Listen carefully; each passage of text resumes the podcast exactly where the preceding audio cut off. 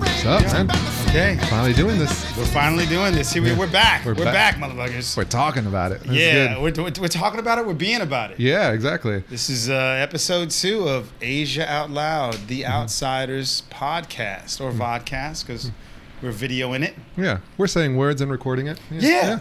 And for posterity, for God knows who's going to be watching this. All Mm-hmm. right, ain't ain't my kids. I got ticket to watch this shit. Man, so like, uh, and uh, now featuring less dogs and less people in the background walking around, bartenders. Shout out to Tyler at What's up, Lost Hmm. Tyler? and Found. Thank you so much for letting me use your space, letting us use your space for the first one. But this one, I'm doing in my apartment, which Mm-hmm. Yeah. uh, you've you've been here a couple times before, right? Yeah, yeah, yeah, Yeah. We've been here a couple times. You know, talk, smoke, drank, passed out on this couch, on this lovely stained couch. Well, it wasn't stained before you sat on it. Thank Hey, you very know, much. we did It it. was just- yeah. Eric is Eric is famous for fucking my shit up, man. oh yeah, notorious. yeah, notorious. Dude, I got so a uh, quick backstory about Eric and I. I wasn't even gonna bring this up. I bought this jacket, and I, I really Never gonna let liked this it. go. I'm never gonna let this go. Oh, I'm gonna be Never- dead, and you're gonna be in my never Uno gonna let G. you go. You're gonna be like, so that, that jacket cost seven nine ninety nine. Who's gonna pay me back right. now that he's dead? I'll be at the funeral. I'll be. collection plate. We're sending out a collection plate for my jacket. this motherfucker. And then if I get enough money, I'll throw it on top of your coffin as it's going down. It's like, here you, you. go, it's yours. You, There you you, go. earned it. 800,000 dong jacket. This motherfucker, I bought this jacket and, and uh, was hanging out with Eric and, and uh, former guest of Asia Out Loud Outsiders podcast, Voomin 2. I was like, yo, I got this jacket, Eric. I really like it. It's, you know, it's tight. It's form fitting to my body. I think it's the perfect jacket. And this, this guy goes up. He, start, he starts putting on. I don't know if you can tell, Eric. How tall are you? I'm six foot four. Eric is six foot four. I'm five foot ten, and I mean, I'm not gonna- I'm not going to go into the size difference here. My jacket does not fit Eric, but it was like kind of stretchy, as stretchy as the Hulk would say. And he decided Mm-hmm. Why'd you have to make put- the Hulk Mexican? You have you haven't seen you haven't seen the Hulk, the Incredible Hulk, the one with uh, Mm-hmm. it's with the Ed- Incredible Edward Hulk, not Norton. the Increíble Hulk. No, no, no, it's not. You're right, yes, but there's a scene when he freaks out Más stretchy. I know what and you're talking massa about. Mm-hmm. stretchy. Yeah, yeah, exactly. So just in case you thought I was being racist or I something. just like giving a shit. that's where we're, we'll, we'll we'll get there, Hmm. sir. We'll get there. So he puts my jacket on, and I'm like, and I, all of a sudden, it was it was was it Black Sheep? What's the name of that movie? uh, Tommy Boy. it's Tommy Boy, right? And and and Eric decided he was going to be Chris Farley, and Rest I, in what's peace. the guy's Yeah. name? Uh, you David Spade. David Spade. And I felt like David Spade. He's, he starts putting on my jacket. I'm like, don't do it. And he keeps putting it on. I'm like, don't do it. And what do you do? I put it on and I stretched it out. I did the, the Hulk flex. Fat guy in a A little, little coat. si- yeah. And the, th- the funny thing is that actually happens to you. You feel I turned into David Spade. I, I wasn't fun anymore. I was just. It's funny to watch somebody go through that, but it's not funny to be David Spade in that situation. Okay, I maintain I would have never done that if you wouldn't have laughed at the beginning and you know encouraged me. Because I didn't think That was you were going encourage- to act. I was like, ah, that's funny. That's funny. Yeah, don't do it. I wasn't, but you also know like comedians how we are, right? A little bit laughter, I was like, oh, I gotta keep going Ah, with yeah. this bit. That shit cost me money though, man. Yeah, He said, but the "Ow." memories. the memories, the breasts. Yeah. So, so what's up, man? Here we are. Yeah, here Now we that I are. made- now that I made you feel bad about something, I feel a little bit more in control. I feel a little less nervous. This is Now good. that you attempted to make me feel bad Oh about my something, God, I should've that known shit's better. that shit's hilarious, Oh and it gets God. funnier every time you tell the story. I still have the jacket. yeah, I know. It's Guess what it is? it's your blanket now. It's mas estrechi. yeah, it's my suspension. Mas estrechi. You know, when I leave Vietnam, that's gonna be your memento of me. That and the stained couch. This, yeah, it's good. This baggy ass jacket. So this is the uh, this is a bittersweet occasion. Yeah. This is so we are we're this, this is coming at you from Saigon, Vietnam, Ho Chi Minh City, Vietnam, Hmm. and uh, Eric has been living in Vietnam. How long have you been here? Six years and some change, man. Wow, Yeah. six years and some change. Yeah. I totally missed the Trump presidency. totally missed the Trump. Yeah, I- presidency. yeah, I was, you, mi- uh, did you miss it? You're just like you're like ah, god, I don't know. damn, did I wish I could. Anything anything interesting go down while I was gone? That's the- That- that's- my joke. yeah. You're welcome, motherfucker. Thank you. Thank you for giving me I that. just I just gave him a tag, and he's gonna he's gonna he's gonna rock it like five minutes later. Yeah. no, that'll that'll work. That'll work. No, but it's yeah, we we we both missed it. Yeah. Yeah, because I've been here five years. Yeah, yeah, yeah. yeah. So Yeah. I was I was there for the for the the lead up, like the the campaign. Yeah. And I was like, mm, I don't like how this is going. But I didn't, you know, like a lot of people, I didn't. I was like, yeah, I'll be back in a year. yeah, Yeah. So you missed it. yeah. I missed it. I Yeah. missed. I missed an entire. I missed all the scandals. I Missed all the scandals. You would like. I mean, so what was that like? Because because if you remember, the beginning of that Mm-hmm. was. I mean, it started off Right. with like so, like anti-Mexican rhetoric, right? I, Uh, I felt like that was. I mean, I, I felt like that was for me at least. That was the launch pad where I was like, ooh, okay, that's what Right. you're doing. Right. Uh, you know, I think a big part of it was like when you first hear it, you're like, ah, come on, it's not serious. Like, I knew that Trump was serious about running. I just didn't think the country, and I should have known better in hindsight. Like, oh yeah, because uh, the thing is, like, um, you know, when when you use that as a skyrocket, it's like it was like a big "I told you so" moment. Yeah. Like we've been, t- I've been telling you. My mom's been telling you. My grandparents have been telling you. You know, it- it's this whole thing of like we've been telling you. Yeah. It's the- they, they don't like us. Yeah. When the KKK publicly announces that they're switching their focus from black people to Mexicans, like, eh, it should let you know. Uh, Yeah. I don't think it's going to be well. For, I don't think it's going to be good for us. Yeah. It, it was a relief for me too. If I'm, if Yeah, I'm, yeah, being, if yeah. I'm being honest, I was like, oh God, thank Yeah. God. No more Oh. racism. Get some. Better get to running, Prices. Jesus. Yeah. I just had a terrible joke, but I couldn't. I can't do it. Oh, But- man. yeah, man, no, but it was crazy because like I uh and that's where like one of my jokes stems from, whereas like the most annoying person during any election in the recent one is uh the person who after like four years of the past shenanigans is still amazed about of what's happening in the world. I was like Yeah, like Yeah. yeah, absolutely. So Yeah. we, we both have a, a similar jo- y- y- similar joke about that. Yeah. Yours yours uh, features a, a, a great reaction. Was there's no word for this? Yeah. And it really is. That's how it sounds like to me. Every time I see like a person who's amazed at what the the presidency, what's happening in the presidency or any of the scandals, they always come up and like that's what I hear in my mind is oh, oh, oh. I can't believe like where have you been? It Where have- sounds it sounds like a mix of somebody nutting. And every line of dialogue from Quest for Fire, I'm you sure told you've me never about seen this that. Ron movie. Oh, Perlman. Those of you have seen Quest for Fire, Ron Perlman, Ray Don Chong, Mm-hmm. mm, Tommy Chong's daughter. But um, so any, but I haven't introduced you, man. Yeah. Damn, I'm really bad at this. This is how we are. We just riff. We just riff. We That's what riff. do. Uh, Yeah. We, We we are we're kind of friends. if you Yeah, can't tell. kind of, yeah. kinda. I don't know after after I stretched out after I, Yeah, that was that was the true test of our friendship, man. That shit, that, jack, that jacket cost me thirty five dollars, man. Yeah. It's like, is this friendship worth thirty five dollars? thirty four dollars and ninety nine cents. I Come mean, on, man. Mm-hmm. still, you know, come on, same thing, same, same. But uh, but uh, Eric Eric Garcia, Mm-hmm. uh, stand-up comedian, um, also uh, resident of, of Vietnam, as I've been for the past five years. Obviously, we went over it, and um, yeah, and uh, the auspicious occasion, Eric. Like a damn fool. No, I'm just kidding. is moving back to the United States. I can't believe it. Yeah, man. You're going back into the, the belly of the beast. Belly of the beast. I don't man. I'm going back to family and friends, but yeah, I I, I 100% get it.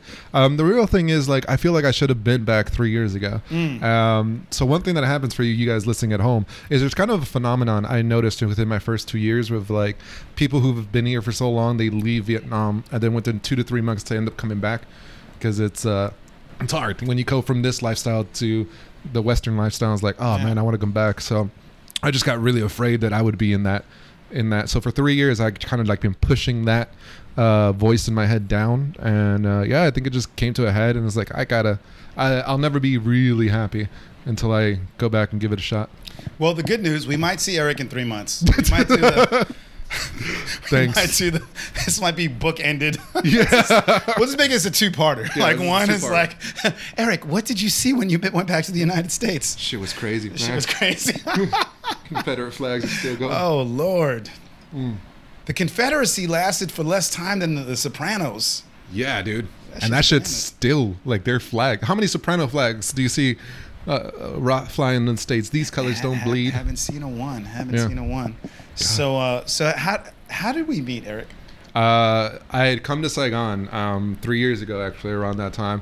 Um, I had come to Ho Chi Minh City uh, to do some comedy. I was doing a show at Angie's uh, at uh, I forget the location, but I was doing a show at Angie's and I needed to buy shoes because I'm a size 12 shoes. And I was like, yo, do you know where I can buy shoes to Blooming too? I asked her. And she said, my buddy JK knows. He has big feet. Uh, so that's how we met. Yeah. And yeah, you told me where to get some shoes. They didn't have any my size. So, you know, struggle, struggle's real. Struggle's real. I know the struggle's But real. Long story short, I've been without shoes for the past three years. He's been Just wa- barefoot. Well, barefoot. He's, Yeah. he's the most leather-footed motherfucker you Yeah. ever want to see. The amount of tetanus shots I've received. Uh, Could walk on hot coals and Yeah. Mm-hmm. not feel a damn thing. yeah. Oh my god. Jamaican feet.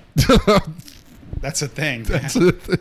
Yo, shout out to shout out to my Jamaican family. But when we used to be walking And to their the feet. Mm-hmm. pool, we used to walk to like a like a pool uh, near their their their house, and they lived like kind of in a nice area, and we'd be walking barefoot. Yeah. And they'd just be like walking and shit. I'd be like, like gravel, but like, Yeah. "Ah, what the hell? You know, it hurt. Not Eric, I mean, man. not you. So yeah, so we met back then. I'm trying to remember. So Angie, shout out to Angie the diva, Mm-hmm. um, s- s- comedian formerly located in Saigon, back in Yeah. Maui now. We Yeah. love you. Um, I'm trying to think of where where you did that. Was it at? You wouldn't remember. Anyway. No, we met at Indica.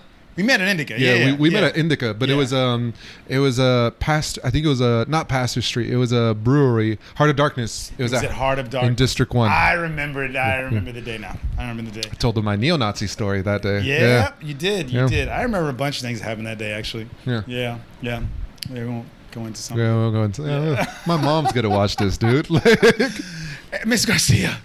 uh, Miss Señor- Tovar, Sen- Senora Tovar. Mm-hmm. Señora Tovar. Uh, uh, apágalo. Apágalo. Uh, de 10 minutos, por favor. Okay? Fifteen, actually. Okay, Yeah, uh, that's okay. good. I got into some shit. Uh, that's- You're fine. You're fine.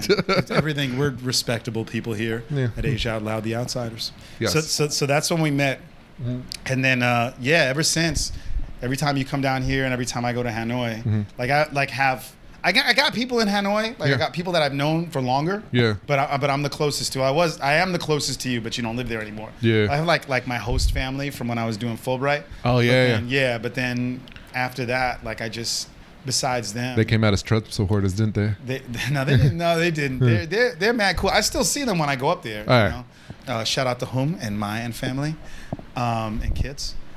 Because two and I went up there, and I already knew you from coming down here. Yeah. And that's, I think, when we really got to know each other was. Uh, Yeah, man. Showed yeah. you barbecue chicken street. Like, Yeah, Took you dude. to all the eats, and yeah, we just Oh, bonded. man. Yeah. yeah, yeah, There's a, there's a there's a street they call it Chicken Street, and we just get barbecue chicken and ribs and, Yeah. and beer, and we would just eat a lot of it. And you know, it doesn't matter that you're black and I took you there. That's that's not a big It deal. was so racist, It was man. not- And I got my revenge. I took him to a bad taco shop. oh, you like, s hey. I s- you son of a bitch.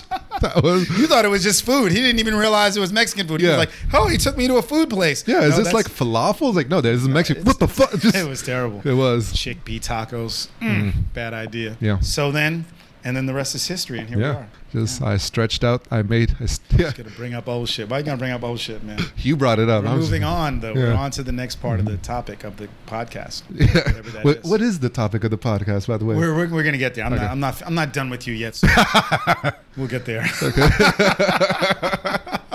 so so so you're a stand-up comic.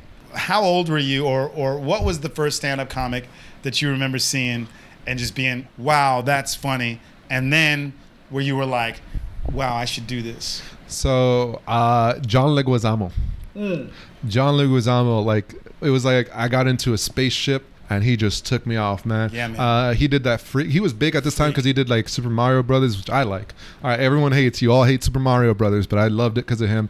He did the. I love past- he had to put his hand over his heart, it was like, which I like. I, I don't know how you feel about Uh, About it. it, yeah. But uh, John Leguizamo. So I knew him from like Super um, Super Mario Brothers. I'd known him from The Pest, and like he was he was really rising at this time. Yeah, he was uh, funny. And uh, he did his first special, Freak, and for me it was amazing seeing another Latino on stage.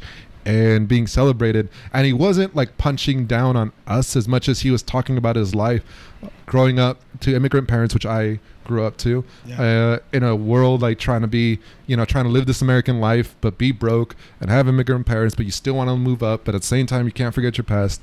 It really spoke to a huge part of me. And I was like, five or six, and I just still remember so many Wow. jokes. Yeah, That's and nuts, man. ever since then, that really started the comedy, uh, the comedy uh, wheels in my head. And Yeah. after that, I would just watch every comedy, not even special, like comedy anything that I could. I was always glued to Comedy Central. I would watch like Christopher Titus's show, Andy Richter's show, yeah, and just uh, Bill Bellamy. My brother one day brought home a tape that his friend gave him of Def Comedy Jam, the hits. Okay. And that's when I got introduced to Martin Lawrence. Yeah. Chris Tucker did his Michael Jackson bit. Beast. Yeah, Bill Bellamy. Yeah. Bill Bellamy, who I think is slept on still to this day. Yeah, yeah, yeah. that's So great. yeah, yeah. So yeah, I got introduced to a lot of uh, comedy, but it all started with John Leguizamo. That's cool, man. Yeah. Yeah, I remember that special. I, Yeah. remember he, go- I remember that special. He goes, he goes. The Puerto Rican heartbeat sounds like this. Oh, that's his second one. That's That sexa- wasn't free? No, What was Sexaholics. that? Sexaholics. That's what that Ba, was. Yeah. ba, ba, Ba, ba, ba. ba. Yeah, yeah, I yeah, know. That was great. So then, so that was the first comedy you saw, and that's also the one that made you want to do it. Uh, no, the, when I wanted to do it, I found myself again. So I was six, and then I flash forward to I'm 18 years old. I found myself remembering like a fucking dictionary, entire comedian sets, and I'd be able to do them. Wow. So when I went to college, yeah, This the, this doesn't surprise me at all because if uh, shout out to anybody that knows Eric, Eric will recite to you an entire bit that you've seen a million times as if you've never seen it before. it's more for Just me. shamelessly, it's Yeah, more for you. it's more for me than it is for you. Just know Yeah, that. Let me tell you something. Uh, before this, we were talking about Dave Chappelle. Eric has said, and a banana cognac bitch. No less than 14 times before we started recording Yeah. this. If you know Tron from Yeah. Dave Chappelle, And a banana cognac bitch. Yeah.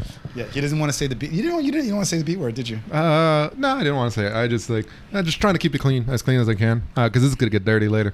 Uh, maybe, maybe not. But uh, what was it gonna Just keep say? the whiskey flowing. It's Yeah, keep the. Let's just keep. That's why you got the whiskey, you motherfucker. kind of low there, aren't you? Yeah, I am. I got you. I'll fix you up, man. All right. So yeah, so how I got into it is when I got to university, I would do these bits uh, for my friends, like rehearse them. Uh, not joke saying I would always say this is Dave Chappelle or this is Dan Cook or like this is Eric Silverman or like like this is Lisa Landry. I would I would like always give credit, but uh, my friend Hannah would uh, for three years like you need to do your own like do your own man. You you have a good knack for this go ahead and do your own. So she just kept egging me on for three years, and yeah, for my 21st birthday, I uh, I was my gift to myself. I did stand up for the first time. How scary was that? Oh man, I was rehearsing for like two to three hours my own bit. I'll never forget. The first joke I ever came up with was I was talking to this guy who was talking about his grandmother passing, and there's something he said that like you know as comedians we do this we fixate on s- an, any little wrong turn of phrase and we can try to turn it into a comedy joke. He talked about his grandmother passing away. Hilarious, by the way. Yeah, you know, that's a real knee slapper. uh, but uh, he said something. He said, uh, and I wrote this down. He said, um, you know, she died at 94, so you know, no hard feelings. And like, I was like, how do you, how do you have any hard feelings from that? Like, you know, like, yeah. So I, I did this whole bit Your heart about. feel like to, to God? Like, Yeah, to- exactly. Okay. To Hey, you light. know what, God? Yeah. Fair. Fair. That's 94. She's 94. What are you She's gonna do? 94, exactly. so, uh, yeah, so I did a whole bit about that. I also did a whole bit about ice cream truck drive. Oh, uh, when I got pulled over by a cop, that was my other bit. So I had two jokes the no hard feelings, and then the cop when they pulled us over. And I'll never forget the cop when they pulled us over. We were like, you know, it was a, a made up charge they were trying to get us on. Where were you at? Uh, New Orleans, Louisiana, Okay, wait. So, quick, quick Hmm. pullover. So you are from, Los Angeles, and you went to school in. New Orleans, Louisiana. Okay. Shout Yeah. out to New Orleans, New Orleans. Soylent Green, and Yeah. I Hate God, and all you The Big Easy. psychopaths out there. Yeah. Big Easy. Yeah, yeah. Yeah. Um, so we got pulled over by the cops, and there was something else the cops said. I was like, "That's fucking stupid." Uh, so I made a joke about it. He said, uh, "Hey, you guys are acting like he's like you're smart asses. All right, you're getting pulled over in this neighborhood. Let me tell you something. If you get pulled over in this neighborhood, you better consider yourself lucky. You get pulled over by the cops." And I was like, "Who the fuck else is pulling people over? Like, you know, like Hey, this guys, is pull over. This is the criminals. yeah." We want your car. Yeah, exactly. That's weird. So I did a whole bit about like ice cream truck drivers like getting really aggressive. So yeah, that was my that was my first ever Hey, bit. hey, yo, you want a bomb pop? Yeah. I said you want a bomb pop. What, what is what now? What is the go-to ice cream from the ice cream truck? paleta. I don't know. I, I had a palete, Paleta. paletero man. Yeah. Paletero. Oh yeah, yeah, yeah. Yeah. Th- So paletero. Explain the paletero guy. It's Oh yeah. So we It's couldn't. like it's like a like we a couldn't pay no f- no. It's like a no frills ice cream. Yeah. that you get. So it's so you guys had ice cream trucks where we had we had the paletero man and the That was elote nice. man. The and elote. uh, it was Just uh, the elote guy. we couldn't yeah we couldn't pay for the gas money. Uh, so he just had this cart with dry ice and he had paletero and like he had, um, the the flavors were watermelon, coconut, strawberry and lime and that was it.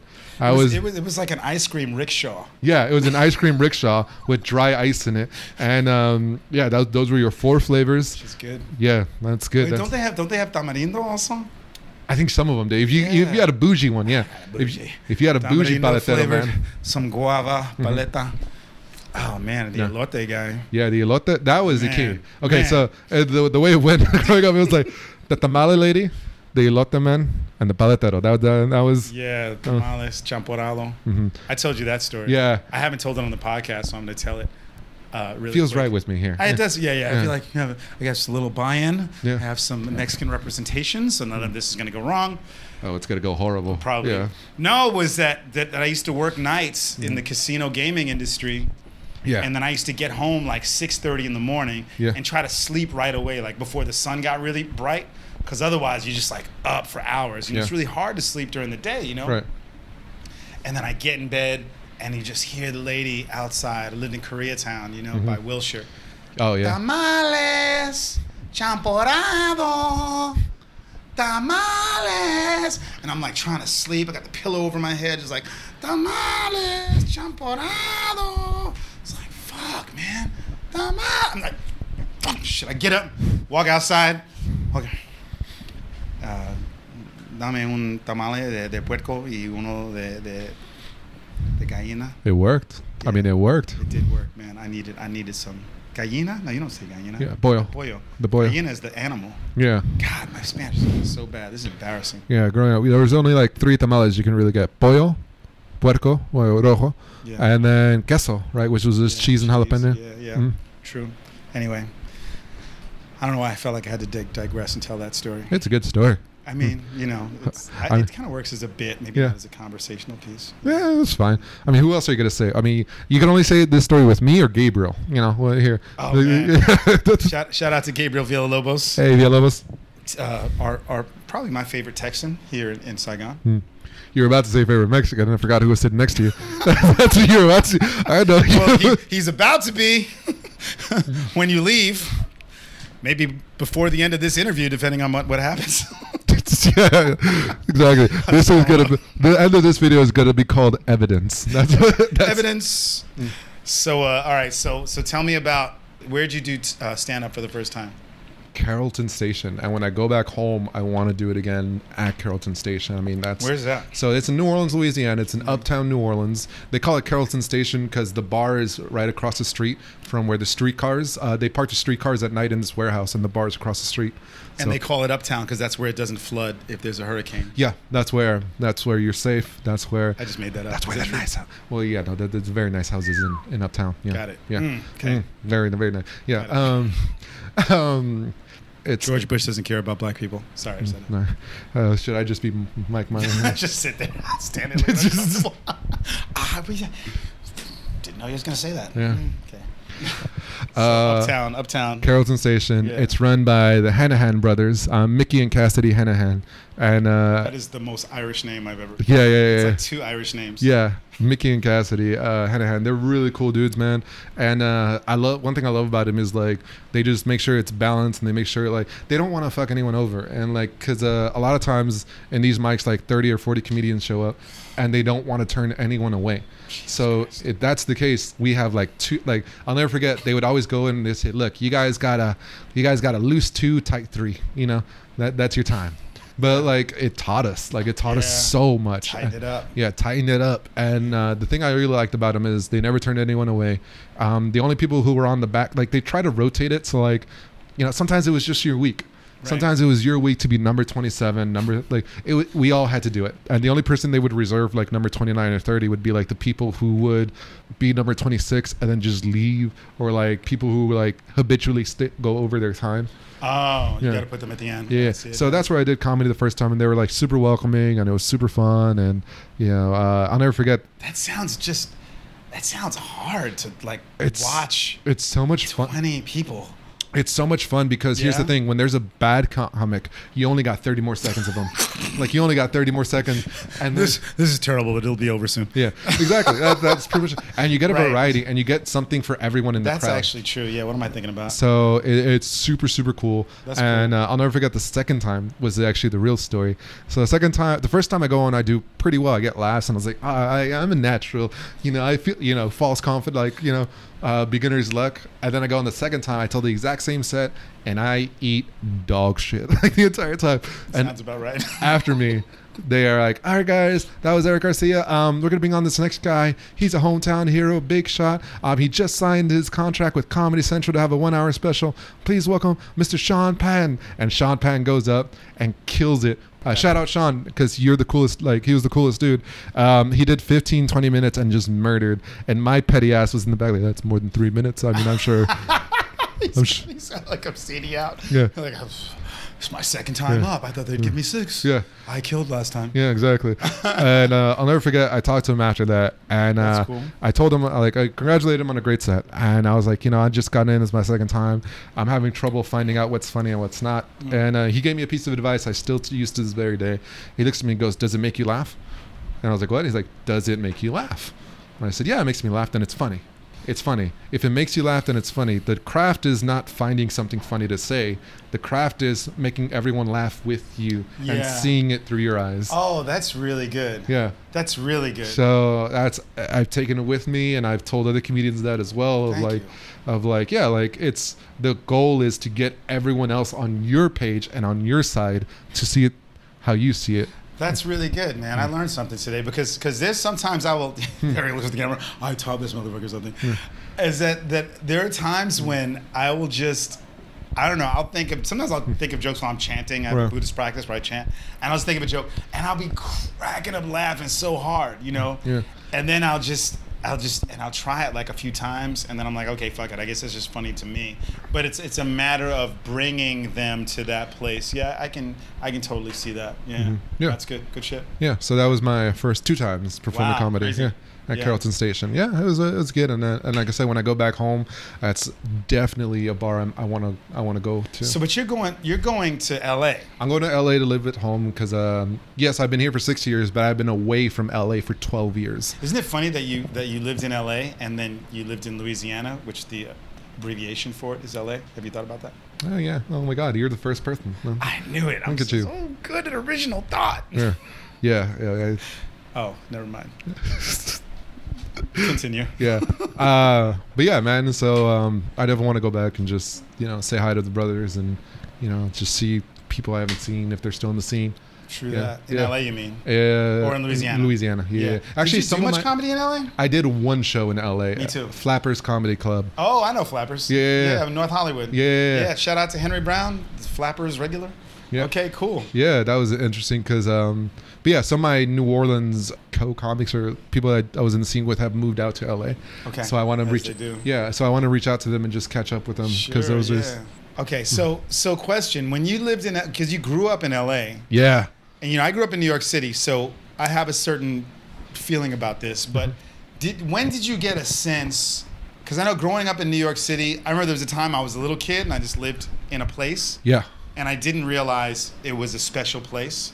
It was just like ah, you know, you're just alive. And I remember one of my best friends was like, "Yo, we live in like this city is important. Like a lot of people know this place. A lot of people want to." And then it was like, "Oh, okay, yeah, that's why I'm always seeing it. I guess there are not movies about every place." So I realized at a certain point that New York was just something Mm. other than a regular town, or there was something special about it. Yeah. Or people thought so. you Yeah. know? When did you realize that about LA, and how was that for you? I think when I came out here, Wow. Mm-hmm. because Louis, That's crazy. uh, New Orleans, Louisiana, it's fun, but like New Orleans is proud of itself and rightfully so. You know, they don't need to be anything else. They don't need to look at any of the city. It's it's what it is, and the thing I love that's what I love about it. So. It's, it's a great vibe, and yeah, like when I was in New Orleans, people were like, "Oh my God, you're from LA? Do you know do you know celebrities or do you know how to surf?" And it's like, nah, it's not really that. Have Um, you seen a celebrity in LA? probably like She didn't know you did. yeah, probably I didn't know I did. Or Wow, um, crazy. Um, yo, actually, yes, Power 106 uh, radio station did a basketball game at my high school, and they brought one of the uh, the main characters from the movie Coach Carter. Yeah, Okay. yeah, he played basketball against uh, our varsity team. Okay. That was cool. That's C list, but that's fine. Yeah, it it really is. Uh, he wouldn't do shit after that, you know. Like, uh, As seen at Eric's high school. I don't even know the guy's name, so Yeah. I can't really go on with that. Um, but yeah, so when I came out here, and you know, I had a I had one student who was like a huge Snoop Dogg fan. I was like, "Yo, Snoop Dogg's from like 15 minutes from where I, I grew up," you know. Yeah. Um, and then people were like, Long "Yeah, Beach. L.A." and like listening to Kendrick Lamar. I was like, "Yeah, the Compton Shopping Center. I pass it on the way home every day." They're like, Yeah. oh my God. Yeah. Have you ever And- been shot? yeah, yeah. No, I was the one shooting, mother. Why do you think? Dude, so so quick sidebar. Yeah. Uh, I was I was doing this like introduction at a new job, yeah. and they were like, write an answer about yourself, and don't say what the question is, and they have Right. to try to guess the question. Okay. So the answer I put was six. Uh-huh. And I knew nobody was going to get it. Right. But the answer was that I was born with six fingers. Yeah. Mm-hmm. The question is, how many fingers are you born with? So I gave them a hint. I said, it's something about my body, and it's nothing weird. I did make sure to preface that because you know how people are, right? Mm. Yeah. And then and the, and the guy goes, Were you born with six toes? I was like, Wow, no, but you're really close. South African guy, right? Yeah. I'm like, No, but you're really close. He goes, Okay, were you shot six times? How the fuck How the fuck is that close? toes to? Yeah, of course, because What? toes and bullets. You know, Shout out to my South African folks. do better. Y'all motherfuckers are really behind. Do yeah, better. do better. That was Especially you, Adrian Dutoit. All right. I How the see fuck you. do you get? uh, if anybody like who's watching this in South Africa, please send me a message. How do you get bullet holes from toes? Like uh, that's we got to figure. Send it. No, send it to Eric. Don't, Yeah, don't, send- don't, don't ask me. Yeah. that's because that's that's gonna take up space in my brain for a while. Yeah. That's- Mm-hmm. Me too. so, so how did you get here? You went Uh, to school in, in, in Louisiana. Yeah, right? yeah, yeah. So uh, I've always wanted to study abroad. You know, go abroad and study abroad. And there's these amazing, um, you know, I went to the study abroad office, and you know, growing up lower socioeconomic class, I couldn't afford going abroad. Um, but I always knew before I settled down and start my career of whatever I wanted to do, I need to live in a different country for a few years. Like that's a promise I made to myself. So I was originally trying to go to Brazil because I studied two years Portuguese, Nice. and. Uh, I said nice like the cop in South Y- Park. Yeah, Nice. uh, and uh, there's a little thing happening in Brazil called their economy's crumbling. Uh, so they weren't really hiring English teachers. was this was this like uh, before the Olympics? Yeah, before the Olympics. Yeah, Okay. yeah, yeah. And then um, Oh, I- thank God. I was like, all right, let me go to the motherland. Let me go to Mexico. And they were only offering volunteerships. I was like, all right, I'm not, I'm not gonna go to Mexico. And then I was like, Thailand was only giving me three months. And then I found Vietnam, and they're like, we'll give you a year, a year. To study in Vietnam. uh, to work in Vietnam, work in Vietnam. teach in Vietnam, Wow. do this qualification, and I did it. And yeah, six years later, I mean, you know, because I'm not about to like leave my apartment, cancel my health insurance, you know, stop all this bank accounts and all this stuff for three months of my life. no, sure. Yeah, yeah. So um, What made what made you stay? the fact that I was out of the rat race. Um, Say that. Yeah, I was out of the rat race, and I do a joke about this. Anyone who's seen my comedy, you know the joke I tell. But you know, when I came here, I was immediately a first-class citizen. You, you're laughing because you know it's true. I was a first-class citizen right when I landed off, when I got off the plane. Whereas in my own country, America, like I'm not even a first-class citizen. I have to fight. I still have to fight for that right. You know, if I go to Arizona, you know, I have to show my birth certificate. In 49 out of the 50 states, I'm good, but one of the 49, I got to show a birth certificate. And that's like off of suspicion. Yeah. Just off of being brown. off of this Straight up. stash, off of this, which is why I grow this out. You're like, fuck you. Yeah. So, yeah, you know, I came out here, I was immediately treated like a white person. And uh, I was like, oh, I get it. I get Wait, it. what's This the, is, wait, what about what, what's, the other, what's the other kind of people you get treated like? like an immigrant. Like a- No, no, no. It was you have, you have a joke about like uh the, the people. Oh, everyone thinks I'm Indian out here. Yes. Everyone, I've gotten Indian, I've gotten Filipino, I've gotten Indonesian, I've gotten. I've gotten Indian too. This is how few. This is how little people. Like, I don't know. Like, what is there? What is the? What are the common denominators? What, what's here? going on here? You Like- know, what's like- what's this? I don't, is it my nose? I don't know, man. Like people, people will straight up, like somebody, some kid that I was teaching Hmm. one day. The second day I was teaching him, he walked up to me. He was like, "Where are you from?" Hmm. Like really, like you know, like kind of. Right. So I'm from New York, man. I'm from the United States. He's like, "Oh, okay. My parents thought you were from Bangladesh," and I, right? I was like, first of all, there's nothing wrong with being from Bangladesh. Yeah. But why are you so fucking racist? You're eight years old. You know what I'm Right. saying? Like trying to flex on me. Right. So I punched him in the face. There you go. Let 'em Let them know. So, how's that job hunt going? Yeah, it's not Yeah, going well. yeah, It's not yeah, going I well. could imagine. They that shit follows you. You punch an eight year old in the face. They won't forget. People tend to remember. It's hard People- to get a reference. They'll be like, yo, that Bangladeshi dude. Straight up. Right. I am from Bangladesh. This is run away. Oh my gosh. Just do a little. Do a little. Yeah. Do a little and just run off into the. Absolutely. Absolutely. absolutely. Oh my God. Okay. So, my freshman year of college, you know, is really like, you know, going to the South, you know, the Baba Belt in the South is. I remember I was at a frat party one of the first few weeks, and you know I was drinking a drink. uh, I was having a drink, um, and I noticed this guy like staring at me from across the frat house, and you know I'm just like minding my own business, and like he's staring like not malice, like he wasn't angry. He was just like really confused by me, and he walks up to me, and he sh- and like you know like somebody walks up to you. I was always raised you shake somebody's hand and introduce yourself. So I was like, okay, let me do the same thing. I raised my hand. I shook his hand. I was like, "Hey, man, how are you? My name is Eric." And he's like, "Oh, I'm sorry. I just want to ask, uh, where are you from?" And I was like, "I'm from Los Angeles." Like, "Oh, where, where are you from?" And he's like, uh, "He's like, are you Southeast Asian?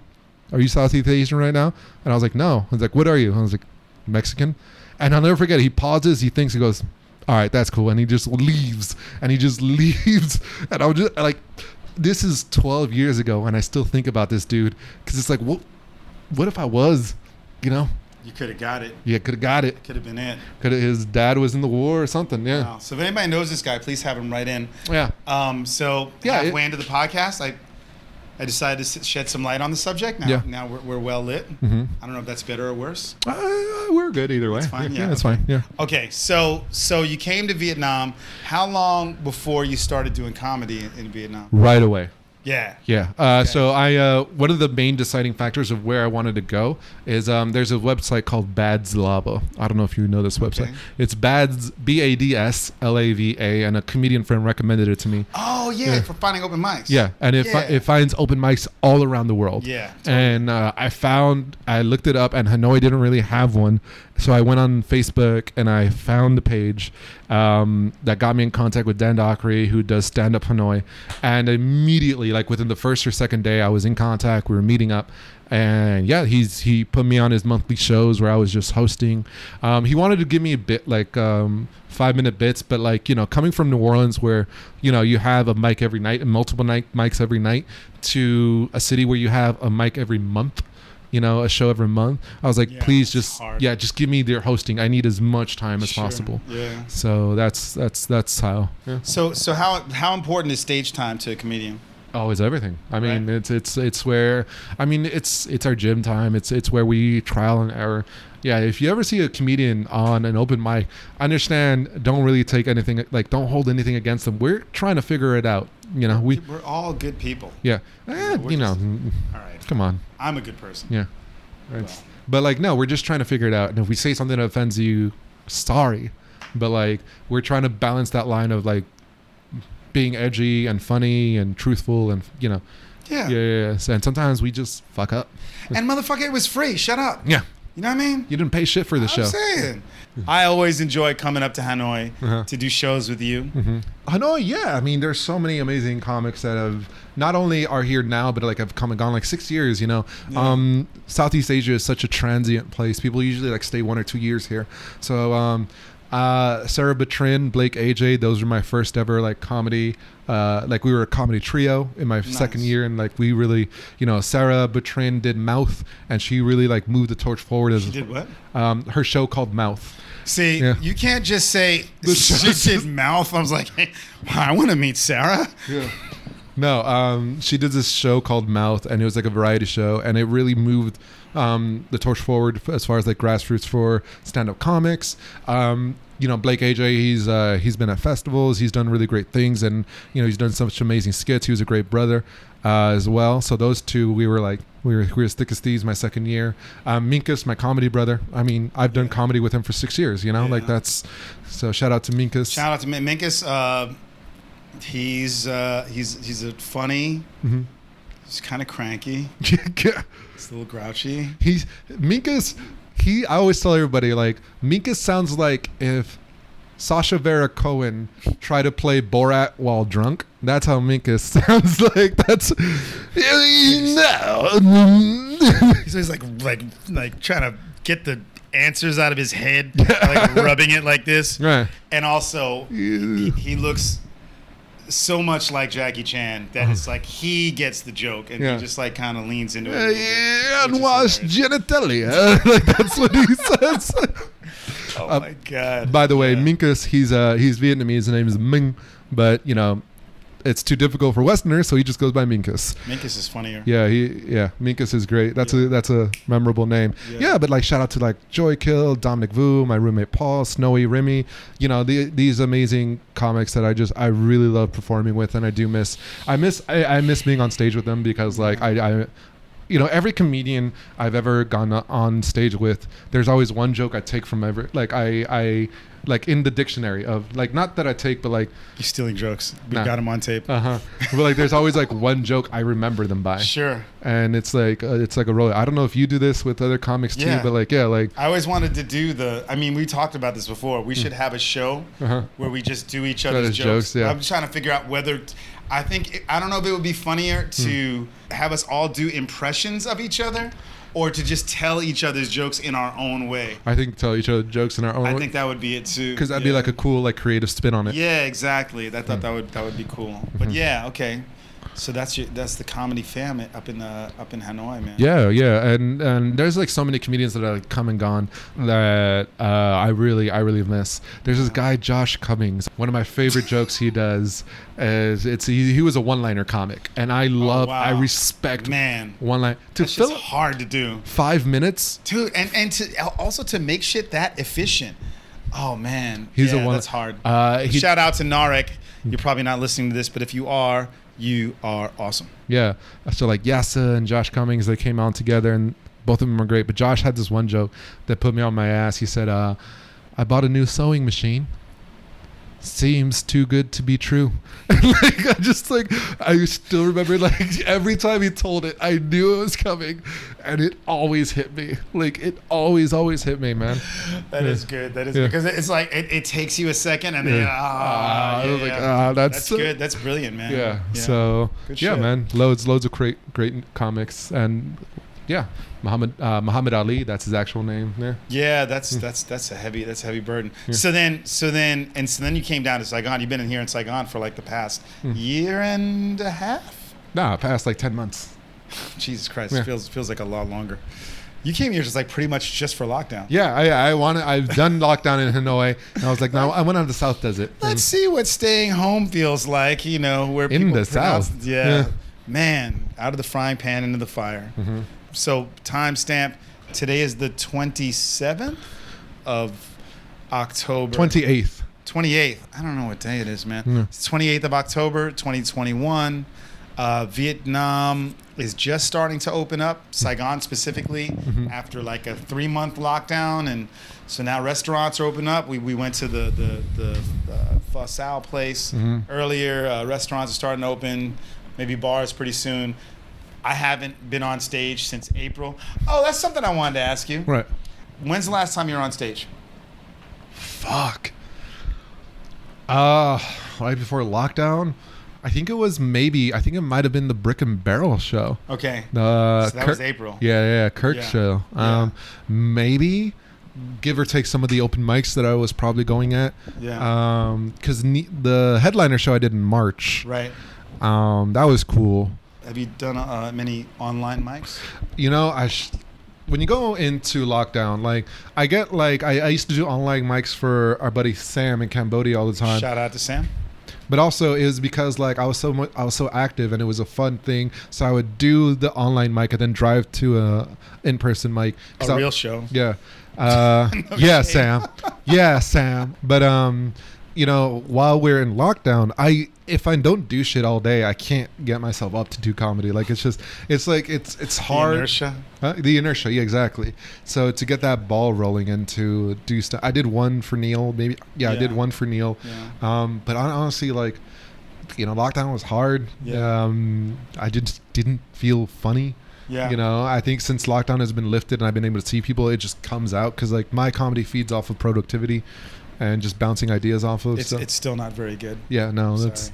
so now you can imagine if it wasn't, you know, like that's imagine how much shit I'd be eating. Terrible. Yeah. no, I, I can't. I like. I, I wish I wanted to do more. The, the online I don't like the, the Mm-hmm. Right. I mean That's you the know, thing, no like- shade to anybody who's doing it and Yeah. if you can do it great if you can develop and grow that way I just I feel like I feel like about online comedy it's like it went during a lockdown Right. it's like if you're away from your girl, you know, or your significant other, and and then she wants to have like phone sex or something like that, and I'm just like, I don't, I'll just, I don't.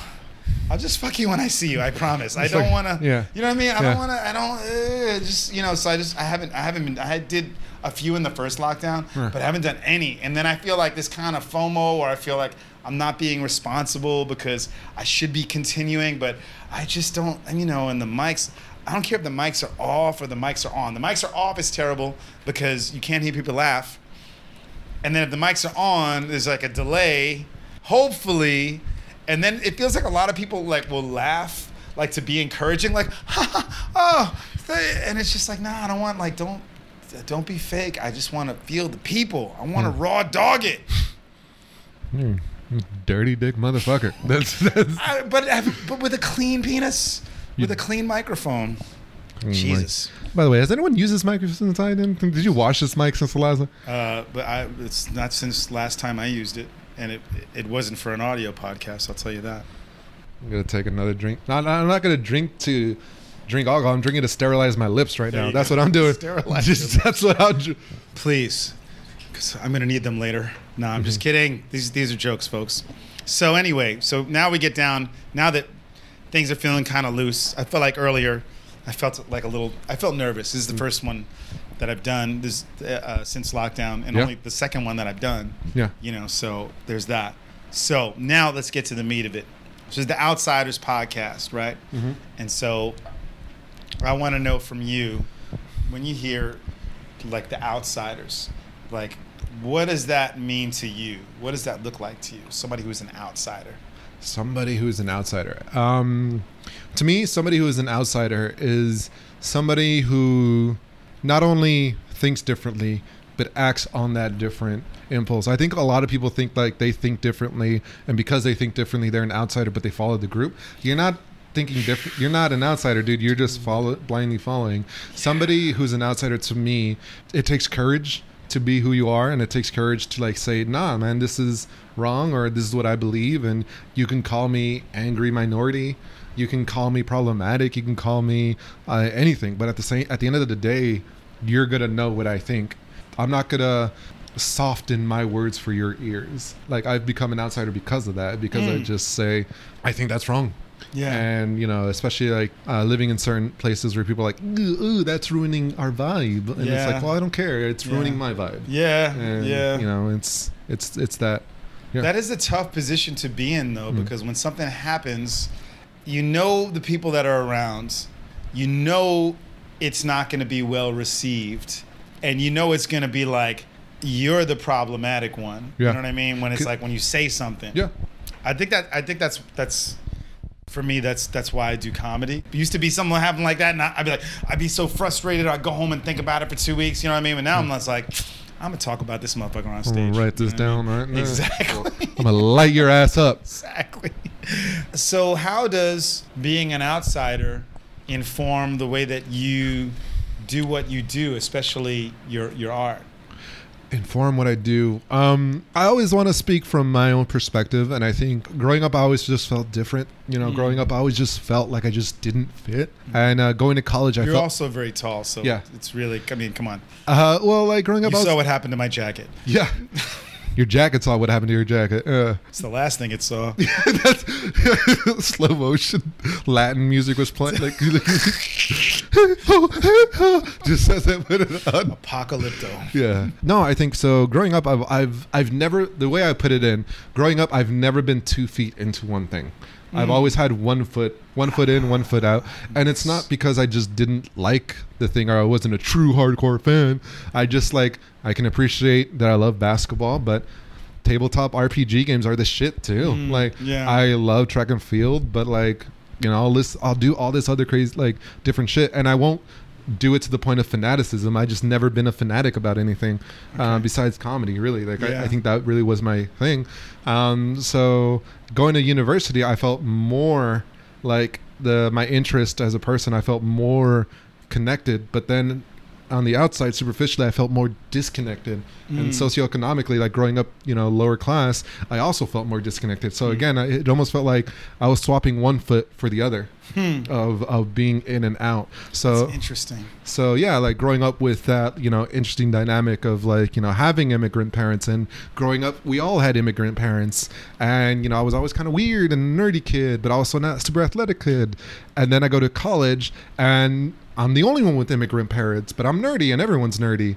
But then I grew up lower class and I couldn't afford certain things, but everyone could, you know, it was it was this weird dynamic and I think it influences a lot of what I do because I've seen different lifestyles and different mentalities and I just want to be true to myself and be who I am and just be unapologetic but also understanding that who I am can be wrong Hmm. you know and I think that's that's a tightrope I need to keep walking of like I love playing somebody with bravado because to me in my mind that's such a dumb thing to be Yeah. if you really know me like I really get to know me Yeah. like I'm questioning everything I do That's so funny. yeah like I'm questioning everything I do Yeah. and you know Cheap, but- yeah, yeah, yeah. That's so good. yeah, so Do you, do you- how, how far do you think? wh- What do you think this is the gap between who you are in real life and, and who you are the guy on stage? uh, you know, I think it's an exaggerated form. Right. I think my comedy has been sculpted a lot by like the things I find funny is the guy that doesn't get it.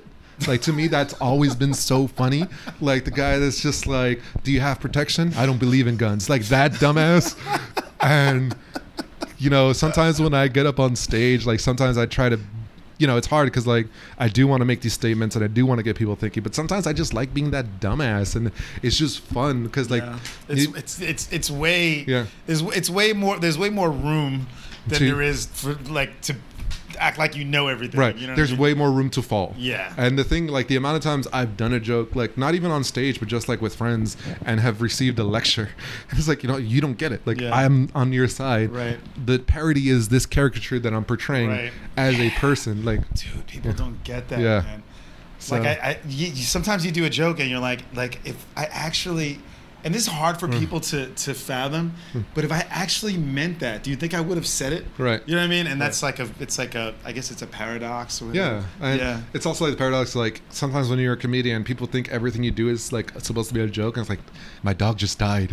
Oh my god, that's no like. They actually uh, died. uh, I'm being serious, right? Like you know, like doing things like that. But then also, hilarious but then also like you know, it's eh, yeah, it, it- it's an interesting situation. Yeah. Um, but I'm you know doing the thing I love, stand-up comedy, writing comedy, and just you know coaching basketball, doing all these things that I love, and being so you lucky. said Oh, coaching basketball he Yeah. just like skipped over it like that's not like a thing Yeah. talk about that a minute Oh man, um, so basketball pretty much taught me that like I always had dreams, and you know the basketball program I was a part of really taught me how to achieve them.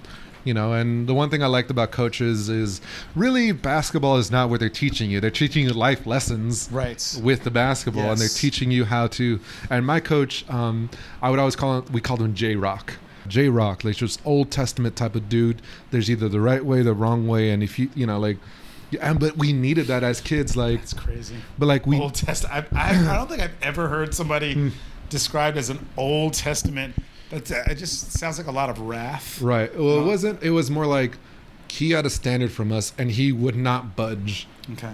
Like we had to meet the standards, and I think a lot of a lot of people dropped out of our program, but the ones who like did stay in, I'm like, all right, let's like we understand what he's trying to do.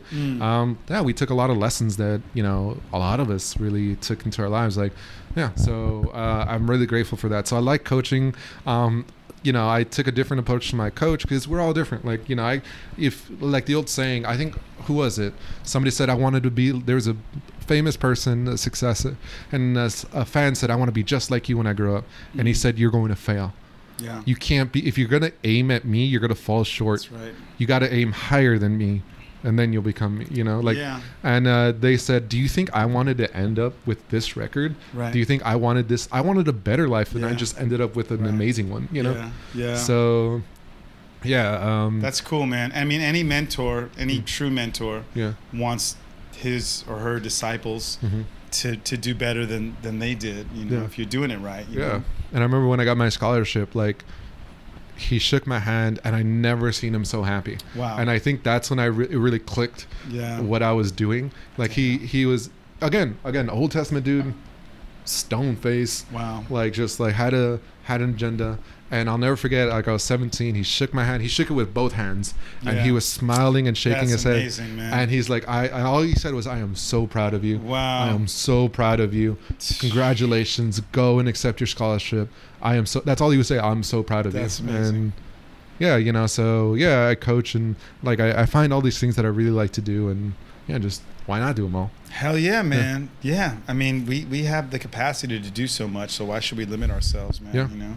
Yeah. True that. I think uh, the biggest lie we're told as kids is the question of what do you want to be when you grow up, Jesus and it's a Christ. singular thing. Yeah, I know. And My I- whole thing is always like, what do I want to do next? yeah, Because if you if you when you're a kid and they you know because they try to make you start thinking about that shit at like 18 Mhm. Like, you're gonna go to college what are you gonna do for the rest of your life Right. Mm. it's like I don't I'm 18 years old what the fuck do I know you know Right. what I mean so just figure out the next thing you want to do and and do it hardcore you Yeah. know and then maybe you do something else later you know Yeah. yeah, that's what's up so what's next for you Um, I think that fear that I've had inside of me of like, you can't make it back. Come on, dude, you can't make it in the states, can you? I, I think it's that fear I need to tackle of like, that's so I, wild man I need to be, I need to be able to prove to myself that I can get a good paying job. You know, I got a scholarship to go to one of the best universities in the country, and I want to prove to myself more than anyone that I could get a really a good paying job that I love, right? Not something that I sell myself out for, like something that a job that I believe in Mm. that I can directly help people yeah and you know be a respectable be a respectable member academically of society because I've already done that. yeah Go abroad and you know try to help people and I've done that. yeah Now it's time to go back home and try to help my communities. That's the that's next man you know and uh, i've been grateful for the people who've given me those opportunities and who recognized that i'm able to do these things like you know nobody achieves anything by themselves yep and i also understand that like yeah like you know understanding the privilege of having support is a privilege but also not selling yourself short and you know settling for a good life when you really want something else Some great man. Yeah. You're gonna do great, man. You, I, I think that uh, you know I, I recently found myself uh, looking for for a job as my contract is ending with the one I have now. punching a kid well yeah. I mean, Yeah. you- some kids need to get the shit knocked out of them, you know. Ah, Mm-hmm. Shout out to Bangladesh. But uh, when you're at a job for too long, this has been my experience. Mm-hmm. You start to like not really know what your worth is. You Uh-huh. know, it's kind of like what I s- always say about traveling, about living abroad. Mm-hmm. Like you don't know who you are until you leave the context within which you were born right and find out who you are in a new context, right? Right. Because you just you start you just judge yourself based on the people around you, like what you know. But then when you leave, it's like, okay, who am I in this, this situation, right? And I've said this a bunch, even on the podcast, I think, and I think that happens with jobs also. You just start like doing these things, and I've been going on interviews, and they're asking me questions, and things come out, and I'm like, wow, yeah, I did this, and wow, I did that, yeah, you know. And I think that, I think that you're you're I think that you know there's a part of you that knows you can do great and knows you're gonna do great. And I think there's a part of you that like tries to just stay humble, you know what I mean? yeah But I but I, I know that what you've learned and what you've done, even just getting up on stage, like being a stand-up comedian public speaking is the number one greatest fear like Yeah. like every year they do these studies How many times do people walk up to us? Th- Okay, so if you're not a stand up, uh, here's a little insight into our lives. So many times, and we actually, it's we can count the times it doesn't I happen know what you're gonna say already. that we get off the stage and somebody walks up to us and says, I wish I could do that. Yeah. The amount of times, Yeah. the amount of times people said, Oh my God, I wish I could do that. Yeah. I wish I could do that. And it's, you know, it's, it's, I wish you I could can. do it. You're not going to be able to the first time you do it. You're going to eat shit a few times. But not everybody can. Also, let's Yeah. let's not give them false hope. Like uh, like most of you cannot do what we do. Um, but it's it's it, it, it. But mostly it takes courage. Right. It just takes courage. resiliency i think is Resi- bigger yeah, yeah. i think it takes courage to get you up the first time and it Yeah. takes resiliency to keep doing it. because some people really go upward right away Yeah. and that wasn't my case i ate shit for the Hmm. first But you, but you did the funny thing. You, I, I meant to mention this earlier. That I, I think I told you this before. We, I'm going to tell, say things that I've said to you before, Hmm. Yeah. but on camera. Because, I'll you be surprised. Hmm. But we, thank you. We were talking about Chris Rock. Is that Chris Rock said that like he murdered like the first two weeks that he went Yeah. on stage. Yeah. Hmm. he was just killed. He had all these thoughts, and he was a big fan of Eddie Murphy. And he had like he's a funny guy naturally. I think you know. Yeah. And so he like murdered for two weeks, and then he he invited this woman that that he liked. i already know where this You story's already going know where this story's Oh. going. And he fucking bombed for three years. Yeah. He invited her and he ate shit in front of this woman that he liked, and he continued to tank for like three years. yeah But he kept going. yeah And now, you know, Chris Rock is like one of top five at least, you know. Some Yeah, man. shout out to Keela Rose. I know that's that's your number one guy, Keela Yeah. Rose. i mean that's not a bad judgment of Keela rose though i mean he's he's an amazing stand-up but Dude, yeah come like on. some people like yeah you're gonna some of you guys if you want to do comedy you're gonna develop within a year some of you are gonna be like me and it's gonna take years and it's gonna take resiliency and courage to eat shit and keep going And some of you are going to be like me and never bomb, never have a bad night. hey by the way showered in adoration. Shut the fuck up. Eric beat me in a comedy competition. All right, it's out the bag. Okay. well, he didn't beat me. He he he just came in ahead of me. Well, we don't know if I where I beat you because you're n- you weren't even ranked. I didn't place. You didn't even place. I didn't place. Yeah, you weren't even on that. And Oh, I did, and I didn't play. I didn't place last year either. Right. B- Oh, I- mm, don't Wait, even, what do you mean? What were you mm for? oh, that was that pissed me off. I was there. Why Uh, did you, pi- why did it piss you off, Eric? oh, because you were usually the best, if not the second best. Like, yeah, I think I, I- I heard Ann had a had a and shout out to Ann fam. I heard she had the best set of the night. Yeah. But I didn't even come in second or third. And then and then I heard afterwards they said that it was because I did too many jokes about being American, and uh, I did I did a joke about Prince Philip and DMX Right. uh, about teachers using guns. And I think a lot of the, the other comedians that did well, they talked about their identities. They talked about being from England. But you know, being black, dude. Like, come on. You you should have known better. I know I shouldn't have talked about being. I'm being myself. sarcastic, by the way. I should not have talked about being myself. That's where I went wrong. I That's should have been where- talking about should talk British about shit. being a an English woman. Yeah. Then I might have done better. But Yeah. anyway, yeah, I don't think I'm going to do that anymore. Yeah, uh, yeah, no, competitions can be tough. Um, but the thing about it is, I remember that competition, the first one where I beat him. Uh, I'll never forget. Son of a bitch. You scared the shit out of me because the lineup was, uh, I think Toby was first, he was second, and I was third. And he got on, and he, you did real fucking well, like to the point where you killed me with one of your jokes. I was like, f- I, I, I was scared as shit going on stage. What joke was that? To you? Um, it was the long distance joke. oh yeah, yeah, yeah. Thanks. Um, Huh. but yeah, like yeah, because like I remember being, I was like, "Fuck, I gotta beat this guy." Like I just, yeah. So it was it was mutual admiration, And man. then yeah. you did. You son of a bitch. Yeah. Ruined my night. yeah, And I still invited you here. yeah, that's good. What's wrong with me, man? That's that's juice. That's juice, yo. that's when you got that juice. Yeah. Cheers, yo. So, but I don't know, man. Like, I, I get what you're saying, and I think you and I vibe a lot about just being outsiders. Living in Hanoi, one of the things a lot of people don't realize, and even people from Hanoi don't realize, it's it's pretty difficult being a person of color in Hanoi. Just uh, you know, white, very I don't want to say white supremacy, but like just a white mindset. It's hard to get people to laugh with you. And I, in a, in a way, I'm very. Especially- Especially when you're talking shit about white people. Yeah. That's, And- and- which is yeah. pretty much our brand. Yeah, but also like it taught me a very valuable skill on how to do it. Yeah. in a way that's like actually I learned this from watching uh, white savior movies and why they became so popular. I was That's so funny. Uh, Shout out to uh, Nyamai because we, we I had a conversation with his buddy about white savior movies. Yeah, Yeah. What'd you hear? What'd you hear? like, so one thing I noticed about white savior movies, I was like, ah, this is how I can do it in Hanoi. Um, this letting you guys all in to one of the moments I had was uh, the reason some of the, one of the reasons I realized white savior movies are very popular is because they end up always having one white guy and one white woman who were not racist and were the cool ones that fought for you know black or mexican or asian rights And there's racist white racist white people in, in the audience like I That's relate me. to that one. that's me i I'm know not that. racist. I During know- this movie, right I now, know. I, I know that's neat. So like one of the things I realized, like, all right, so you kinda gotta give room sometimes for that shit. It was interesting. Yeah, yeah, yeah, it really was interesting having to learn. Um, because you gave me a really great Audrey Lorde quote, and I will meet your Audrey Lorde quote with the Angela Davis quote. but you got to give me the Audre Lorde, Audre Lorde quote, quote for. Oh no, no, no! Don't give that one. Um Come to think of it, yeah angela davis quote and it's it's so true it really really uh encaps encapsulate encapsulates enca- Encapsulates. it encompasses it that's a encom- hard word yeah. to say on a lot of whiskey. yeah that's true um it really encompasses my experiences in hanoi and that is um i'm paraphrasing the great angela davis uh where she says there seems to be a phenomenon amongst uh white people around the world that uh racism is only a south african issue or an american issue but it's never a British issue or French issue, an Australian issue, a New Zealander issue.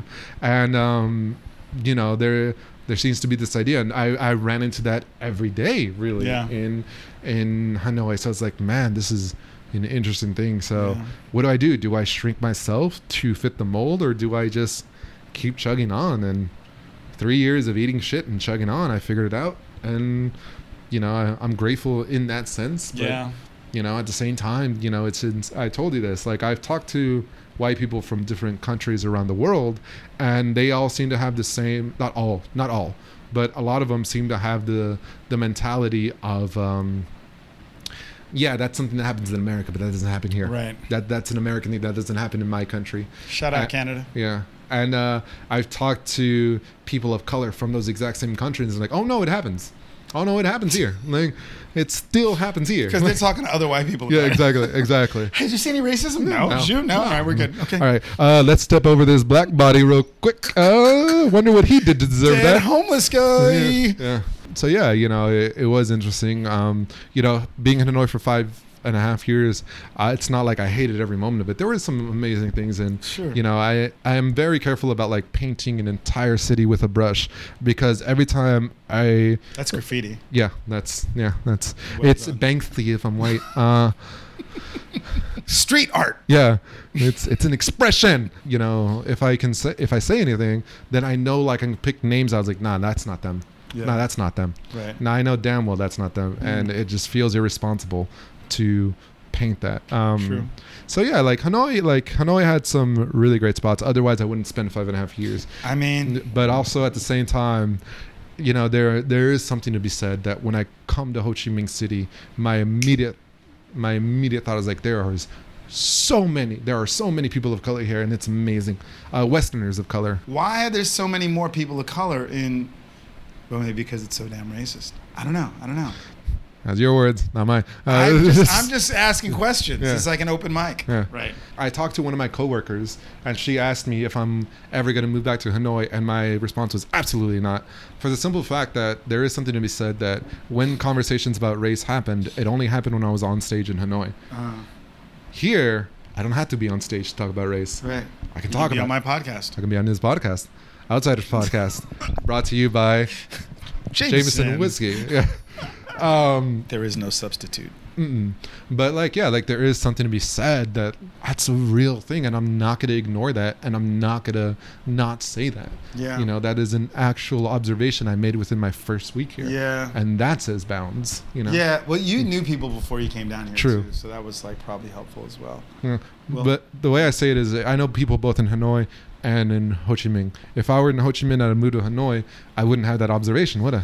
Yeah, no, it'd be different. Yeah, exactly. So, True and that. again, like it, it, there are amazing people who are fighting against that, and not just people of color, but white allies who are like standing up and standing out and speaking out, and I appreciate them for doing so.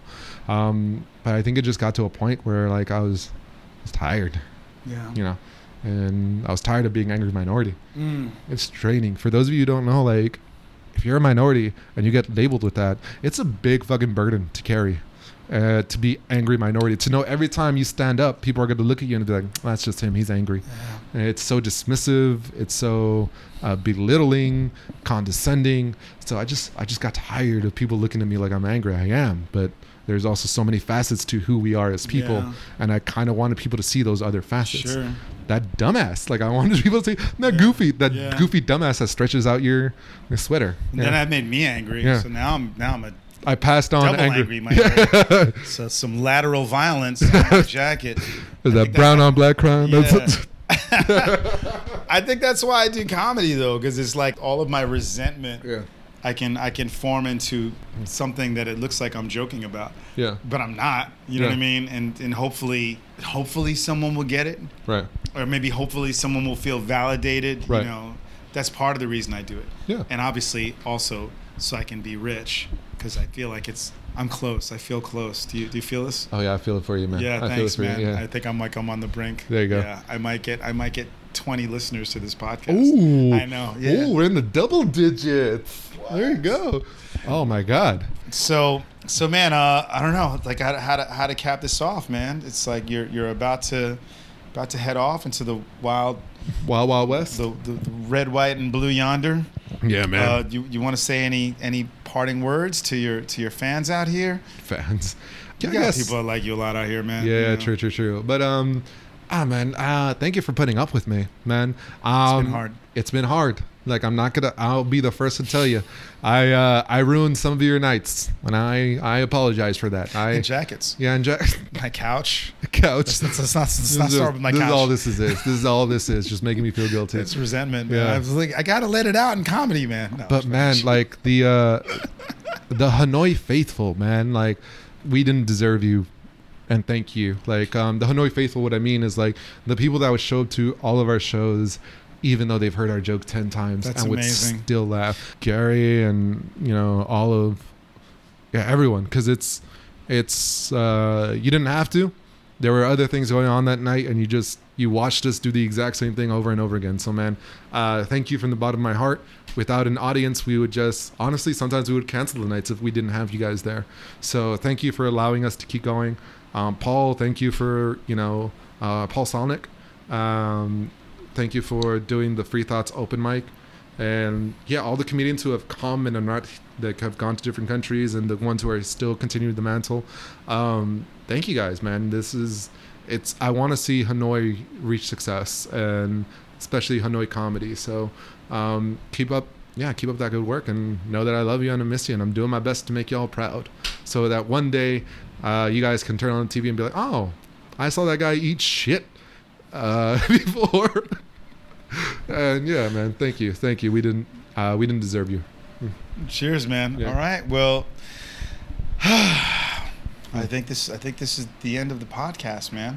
Forever, this is it. I'm the last. No, I'll see Yeah. you in three months. Is Yeah. what I'm saying. Yeah. You know, It's So- like, this is the end. Of, this is the end of part one. Yeah. When you go back and you're like, I'm in some "Wow, Mad Max this is style. what y'all doing now? yeah, exactly.